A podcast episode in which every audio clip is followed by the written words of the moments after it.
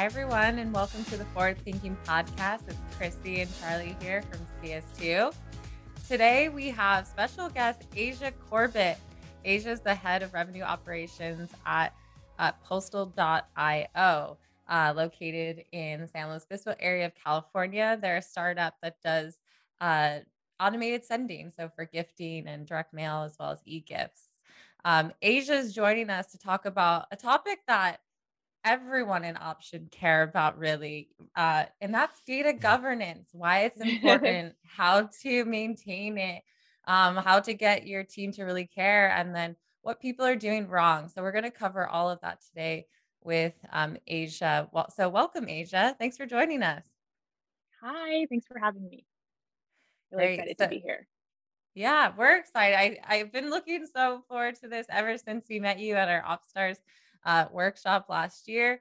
Been following you on LinkedIn, um, which I highly suggest people follow Asia on LinkedIn. she was actually recently named one of the top RevOps pros to follow on LinkedIn by Sales Hacker, which I thought was, you know, aptly um, appropriate. I think you share a lot there and you have great advice for other RevOps pros at startups. So we're looking forward to getting your insights. And before we get into the the meat of what we're talking about today, would love to get a little bit about your background.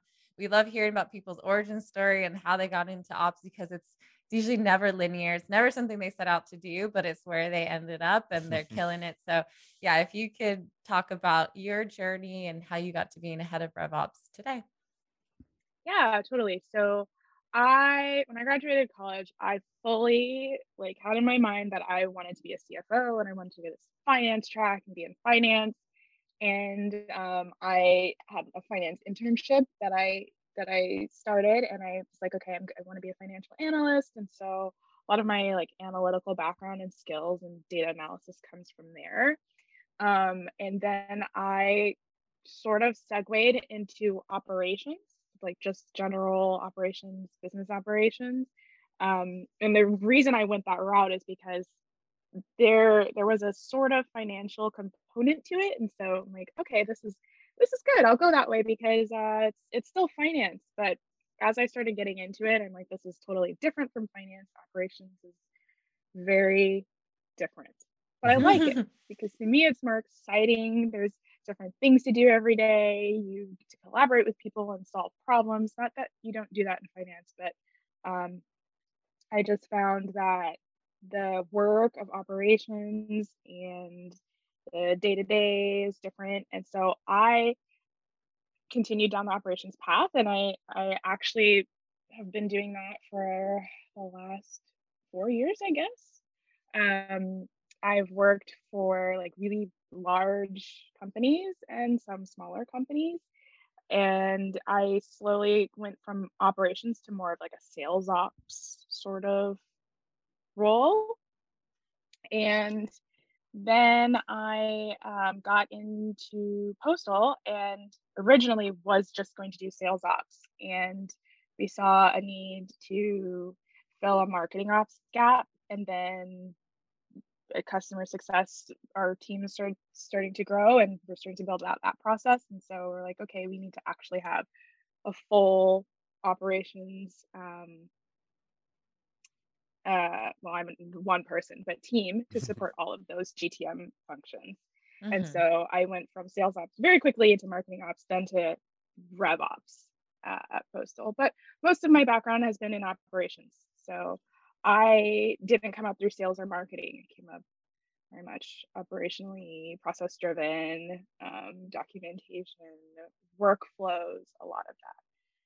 Yeah, that's amazing. Because one of the things that's interesting is um, there is a lot that goes into from like knowing like having technical skills and knowing the tools and is that something totally. that you found came natural to you as far as like being able to pick up salesforce did you do any certifications or um, on the tools. Uh, I, also from a marketing automation standpoint, like was that something that you had to quickly pick up too? And what was that like? Because for some some folks might be in your in your um your same position, whereas like a marketing ops person has to learn sales ops a lot of the time, or right. vice versa. So, yep. what was that like for you?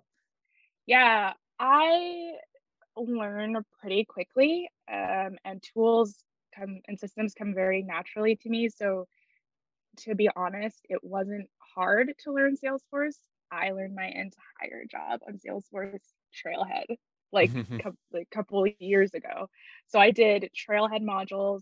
Um, I had a boss who put together a, a, trail mix specifically for me at that time for where I was working.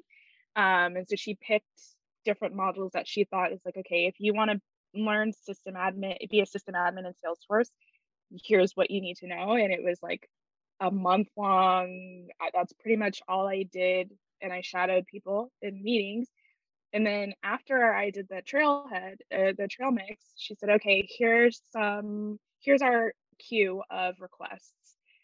Maybe you can do these, these couple. And so I started doing some of the system admin stuff and the projects and requests got increasingly uh, more complex. And so I started doing system admin stuff like a couple months in. Um, and I wouldn't say uh, to get discouraged if you don't learn systems quickly. I think you can still do it. There's a lot of resources out there. There's Trailhead, there's the communities, there's other people, and, and there's people in your company that you can always learn from. Uh, so that's where how I started with the sales ops piece, the systems, and then marketing automation. Yeah, I had to learn that on the job as well. And so that's um, uh, a lot of the systems are kind of once you know one, I uh, maybe this is my experience. It's a little bit easier to learn others. So mm-hmm. we use HubSpot as our marketing automation, and yeah, that's like the underlying data structure is slightly different, but there's still the same themes. And so I log in and I go into the setup and I start looking at all how everything is configured, and then I'll go to HubSpot's knowledge base and look around there, or I'll ask questions in um, like the Slack communities, and then that's how I learn and pick up um, other other tools, and that's how I did with the marketing automation. Cool, yeah. I think also being a, a a startup too, it's a great kind of test, yeah. you know, not testing bed, it's an environment that they'll kind of push people to really learn and mm-hmm. you have that like flexibility to do that. So I think for someone coming up and wanting that crash course into operations yeah. and systems and tool, I, startups are a great place to do that. Definitely. You will get thrown in there and into and if you want to be in operations, you'll make it work. And if you decide that at the end of the day, this is not something that you actually want to do, then you can, you know, go do something else in the company. That's what's nice about startups is there's there are places to go and there are um, things that you can do if you decide that you don't want to do what you originally thought. Yeah Okay, so I think we should dive into um, talking about data governance. This was actually something that you came to us saying that you were yeah. so passionate about and wanted to talk about. I've and... never seen someone smile so happy about data governance.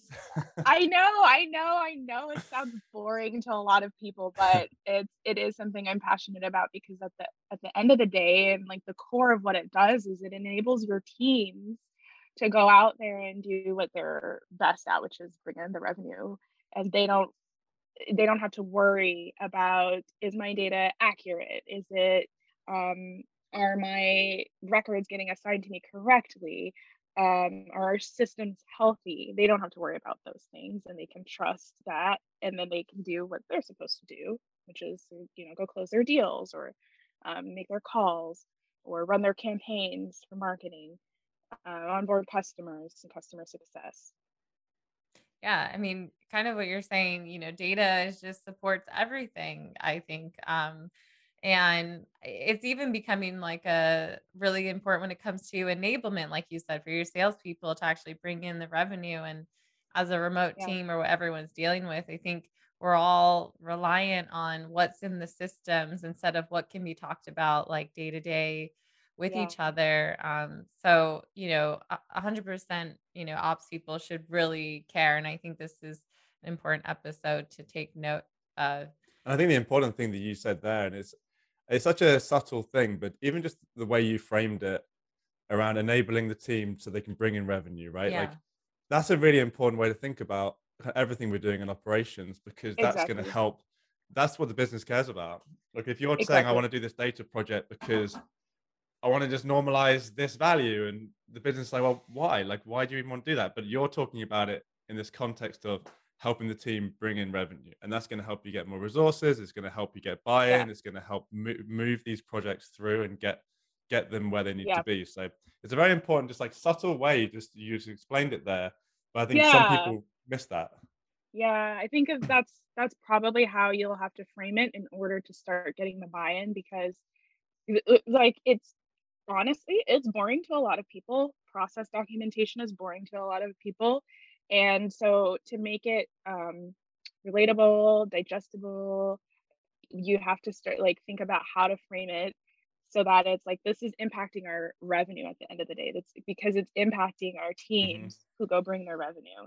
And not having a data governance program or framework, here is how it is affecting us. And I went through that whole exercise because it was on my roadmap at the beginning of the year and it wasn't prioritized. And i knew i knew it was going to come back.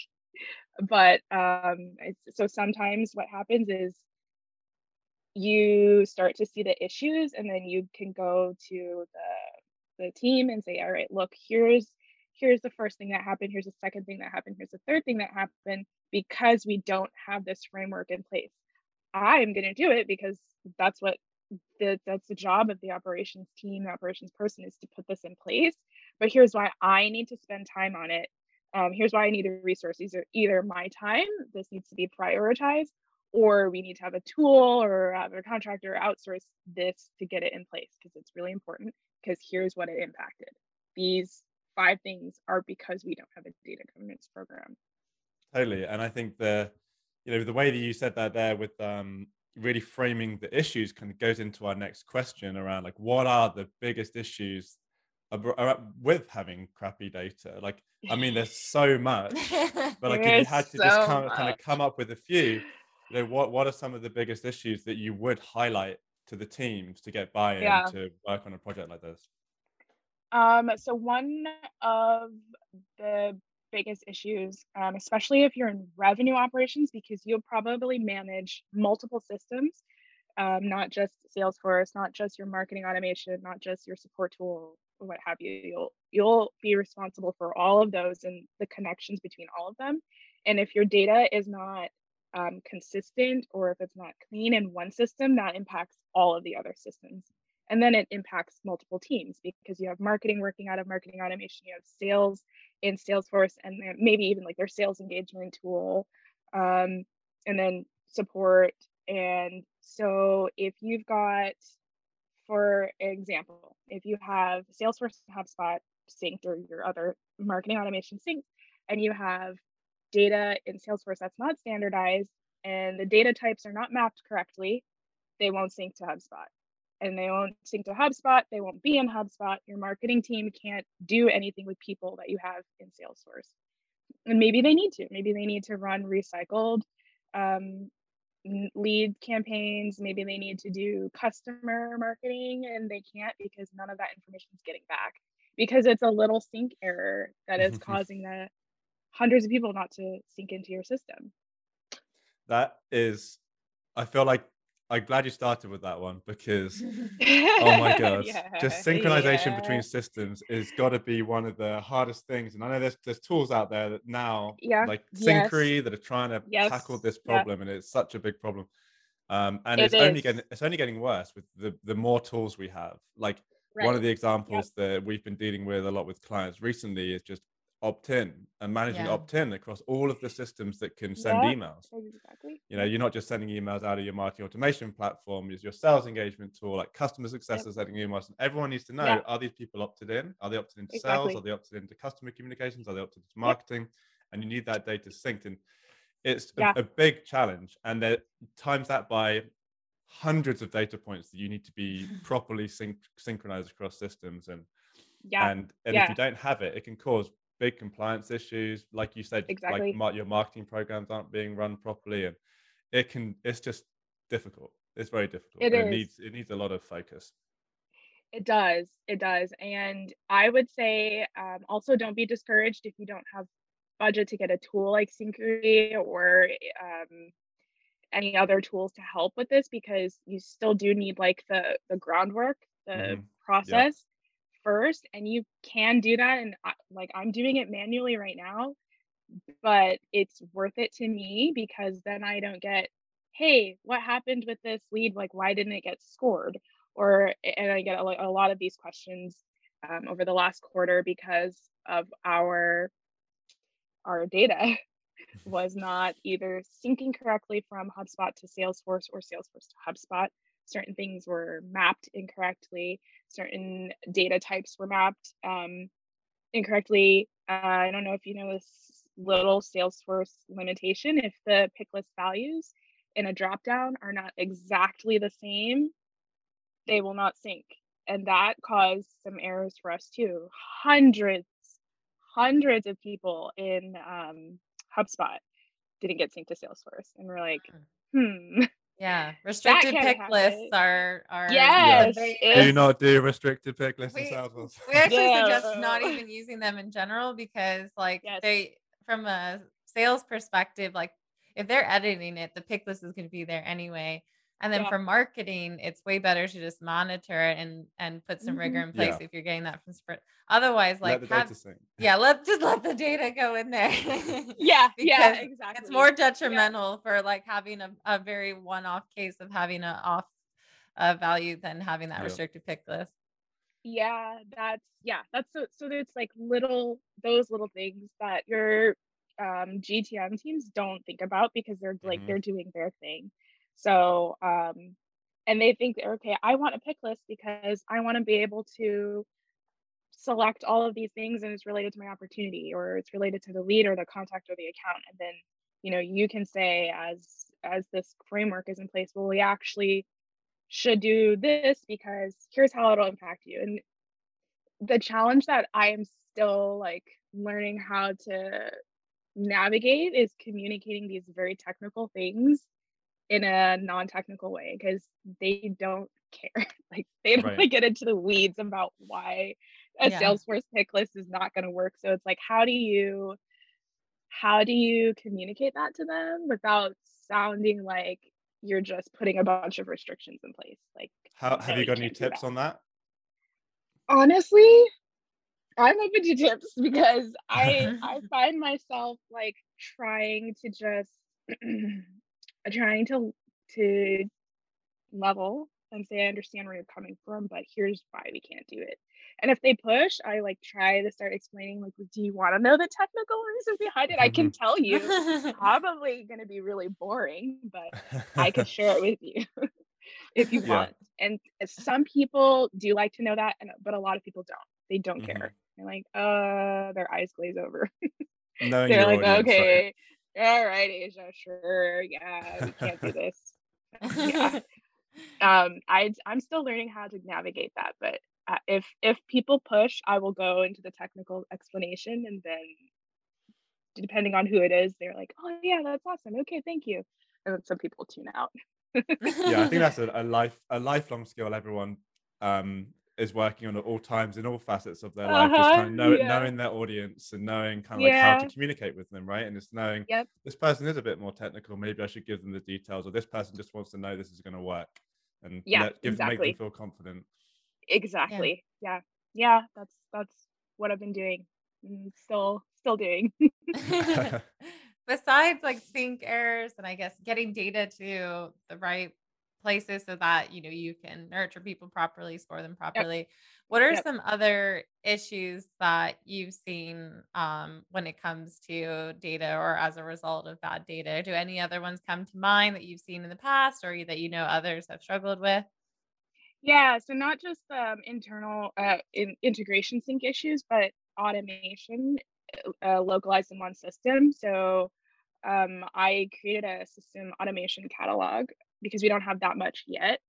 Still kind of young, so there's not that much tech debt. But a system automation catalog is like all of our workflows and process business process automation in each of the systems we have. So we have Salesforce, of course, we have HubSpot, and we have Outreach has triggers.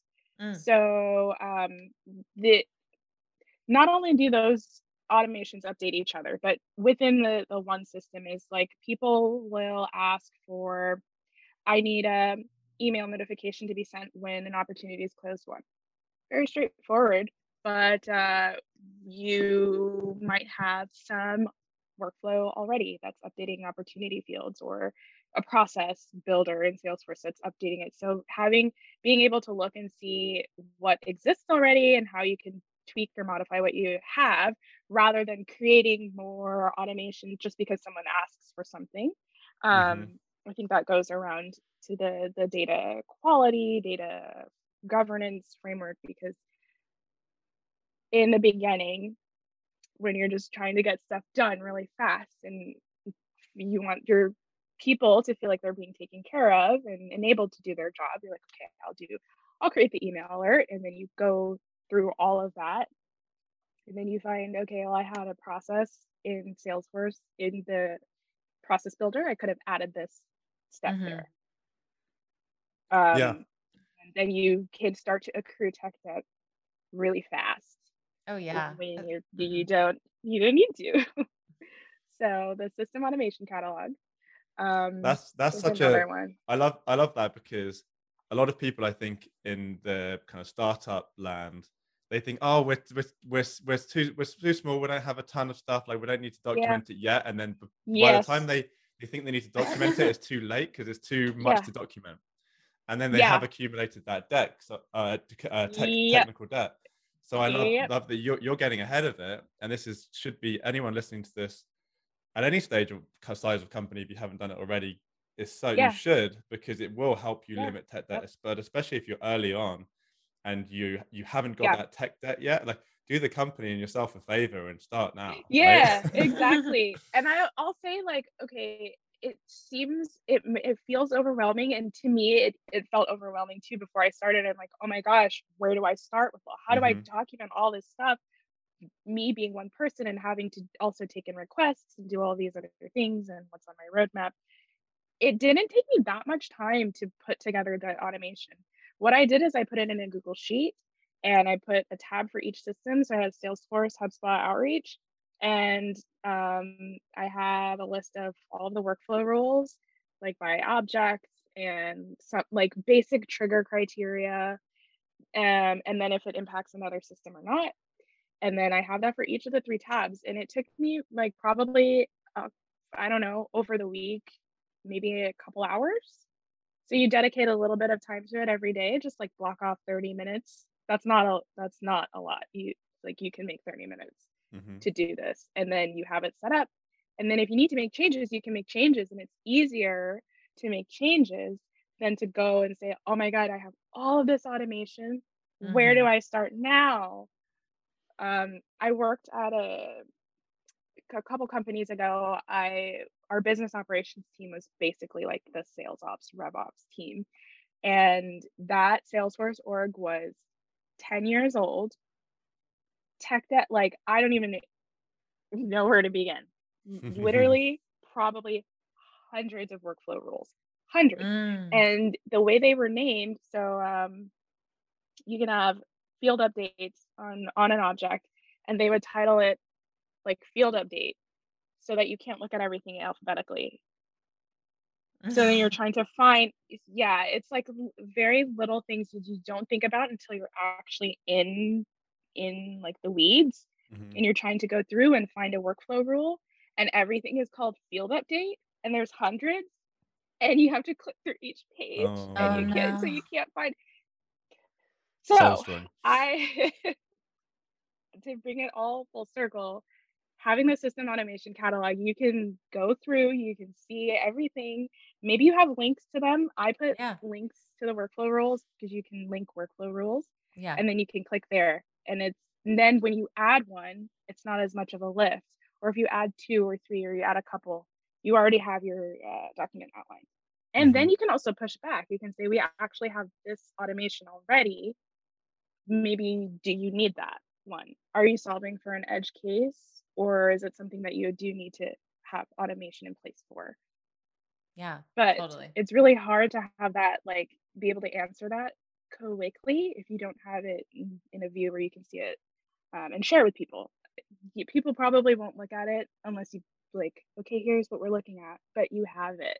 That's the that's a whole. Well, they're more likely to look at that than actually clicking around Salesforce and looking at actually the actual process builders or flow in there, right? Or yeah. HubSpot. They're they're more likely to look at a Google sheet with everything in there. Yeah. yeah. So. And I actually would say I wouldn't want people back there because right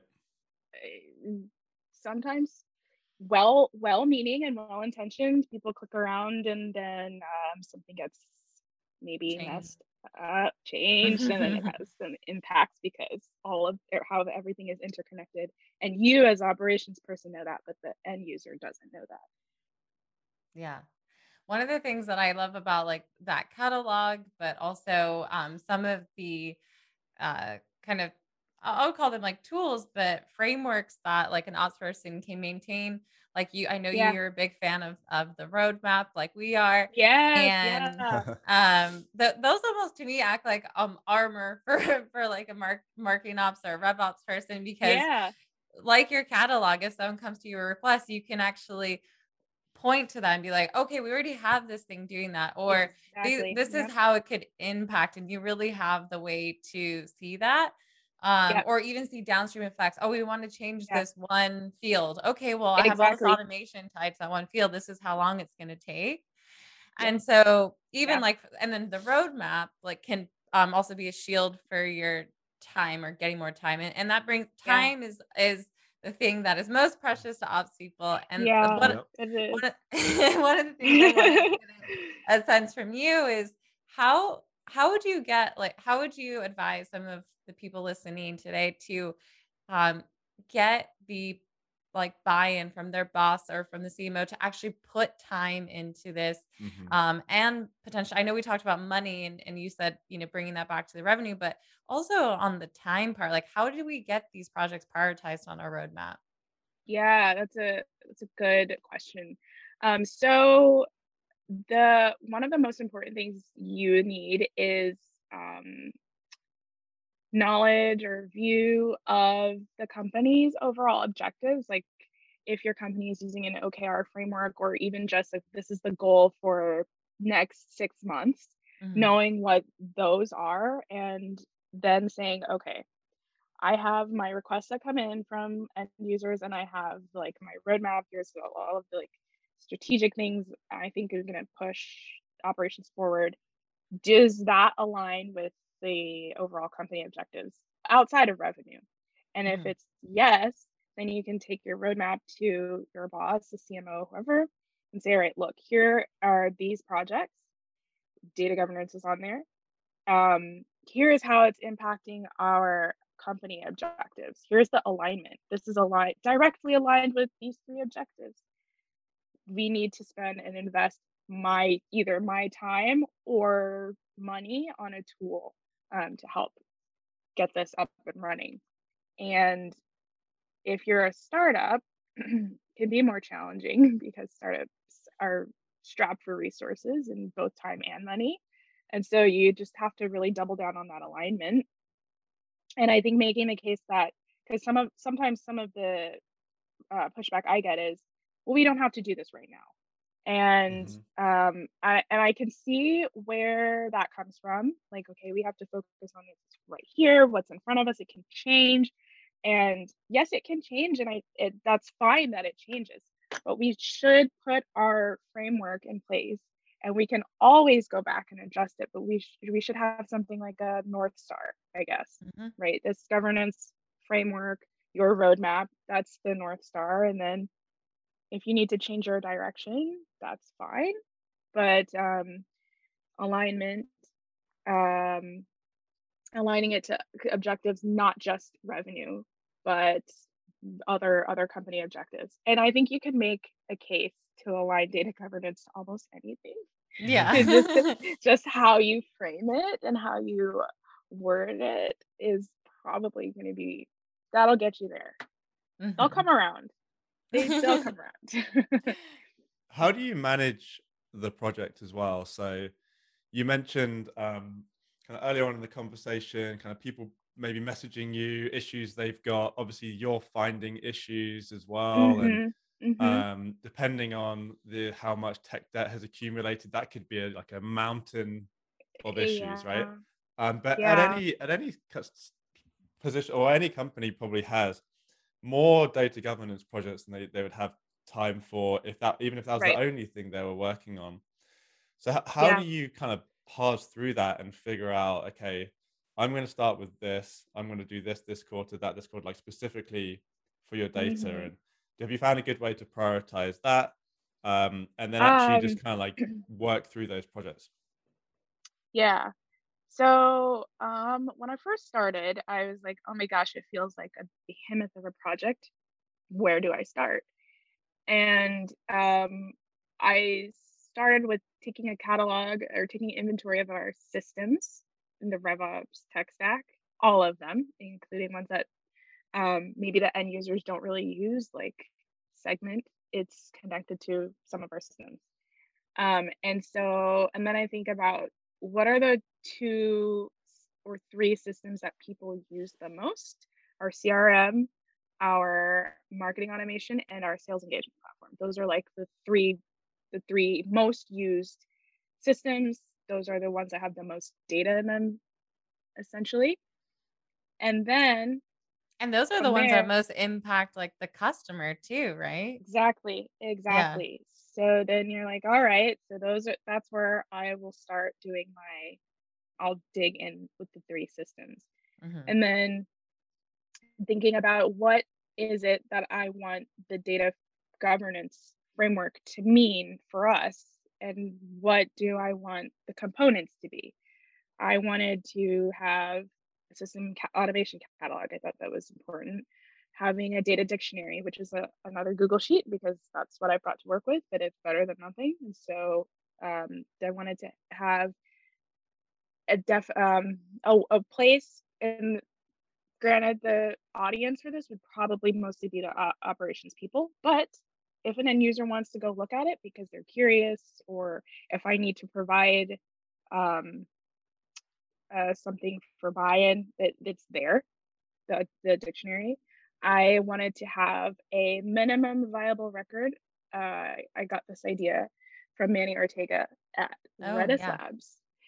He, uh, so this means what information do we need at a minimum before we create a new record in our systems? Because if you get, of course, a lead or contact with just their name and their email address, that's not helpful. Um, or you create accounts without employee size or without the industry or without the type and then your sales reps don't know what to do with it and so then they spend more time trying to go find those pieces of information when really we should just not create them um, in our system opportunity is, is one of those that's listed on the minimum viable record i have a couple let's see i have a couple records that are the most created and for those excuse me, for those, what are the minimum data points that we need? Who's responsible for updating it or who can? Where is the system of record? So uh, where your where does your lead live? And that's the most uh, truthful, the most accurate uh, contacts, right? Salesforce is a system of record. So Salesforce needs to update HubSpot with the contact information after we create it. Same for um, cases, for accounts, and opportunities, quotes. Those are like the most used records.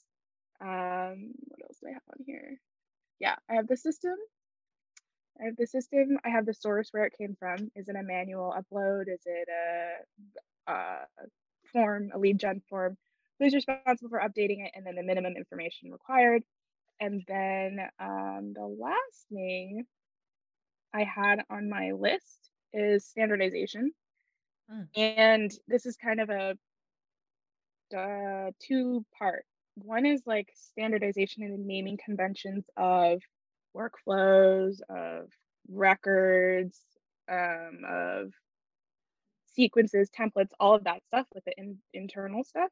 And then there's also the standardization of your data. And you need a tool to do that. So I that's like a next quarter and the next quarter project when I have budget to, for a tool. But it is it is really important because when I upload lists um, and I get the list and the, state information, for example, is not in the format that we use, then I have to go and standardize it in an Excel sheet. If the company size information is not standardized to what we use, then I have to go in and adjust that as well because otherwise pick list value won't upload and then I'm spending my time cleaning up this sheet with thousands of rows of data. I mean, yes, I'm using um, some formulas and stuff, uh, but it still takes time. Mm-hmm. So there's your like process standardization and then there's your data standardization. Those were the the like couple of things that I was thinking I wanted in my framework. Mm-hmm. Yeah. yeah, I think the the thing I like about what you went through there is um, just the fact that you took the time to really think about it, audit, build your framework, and come up with what's important. You know, I, I think yeah. with so many so many most people moving so fast, they don't just yeah. like stop, take a breath, and yeah. audit what they've got. And the fact that you're doing this at the point where you know you don't have a ton of automation um, is is is great because you're getting ahead of it now, and now you can just kind of increment it as things get more and more complex as you build and build and build. But still, for people that do have like like your a previous your previous company and many other companies that have a lot yeah. of technical debt do carve out that time and try and you know audit what you've got document what you've got understand the landscape understand what you what you have in all of these systems how the systems interplay the data that you have yeah. um, i love the minimal um, viable record um, that you t- yeah. spoke about i've seen kind of yeah. similar things where um, you could have kind of a data score on records based on like the how populated they are mm. across all of your important yeah. fields. Yeah, um, I like that too. And you know, of course, you know, companies that have your enrichment and stuff like that, really making sure that your enrichment tools are getting you to that minimum viable record. Exactly. And and you you're thinking of the MVR is as yeah.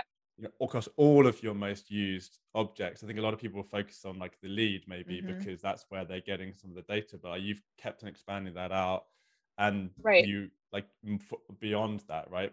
And that's kind of probably more the, because you're in you have that revenue ops responsibility. You're not right. just thinking yeah. about leads you're thinking about everything. right right.